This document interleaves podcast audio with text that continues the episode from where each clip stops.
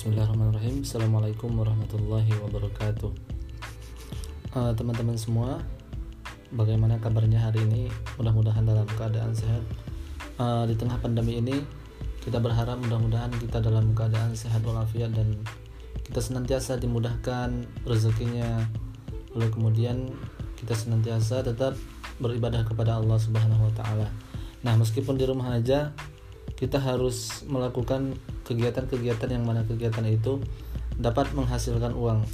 Salah satunya adalah membuat konten YouTube.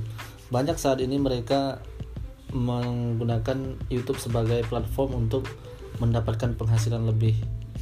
Dan hari ini mereka uh, banyak orang berbondong-bondong untuk membuat platform YouTube agar mendapatkan uang. Sekian dari saya. Assalamualaikum warahmatullahi wabarakatuh.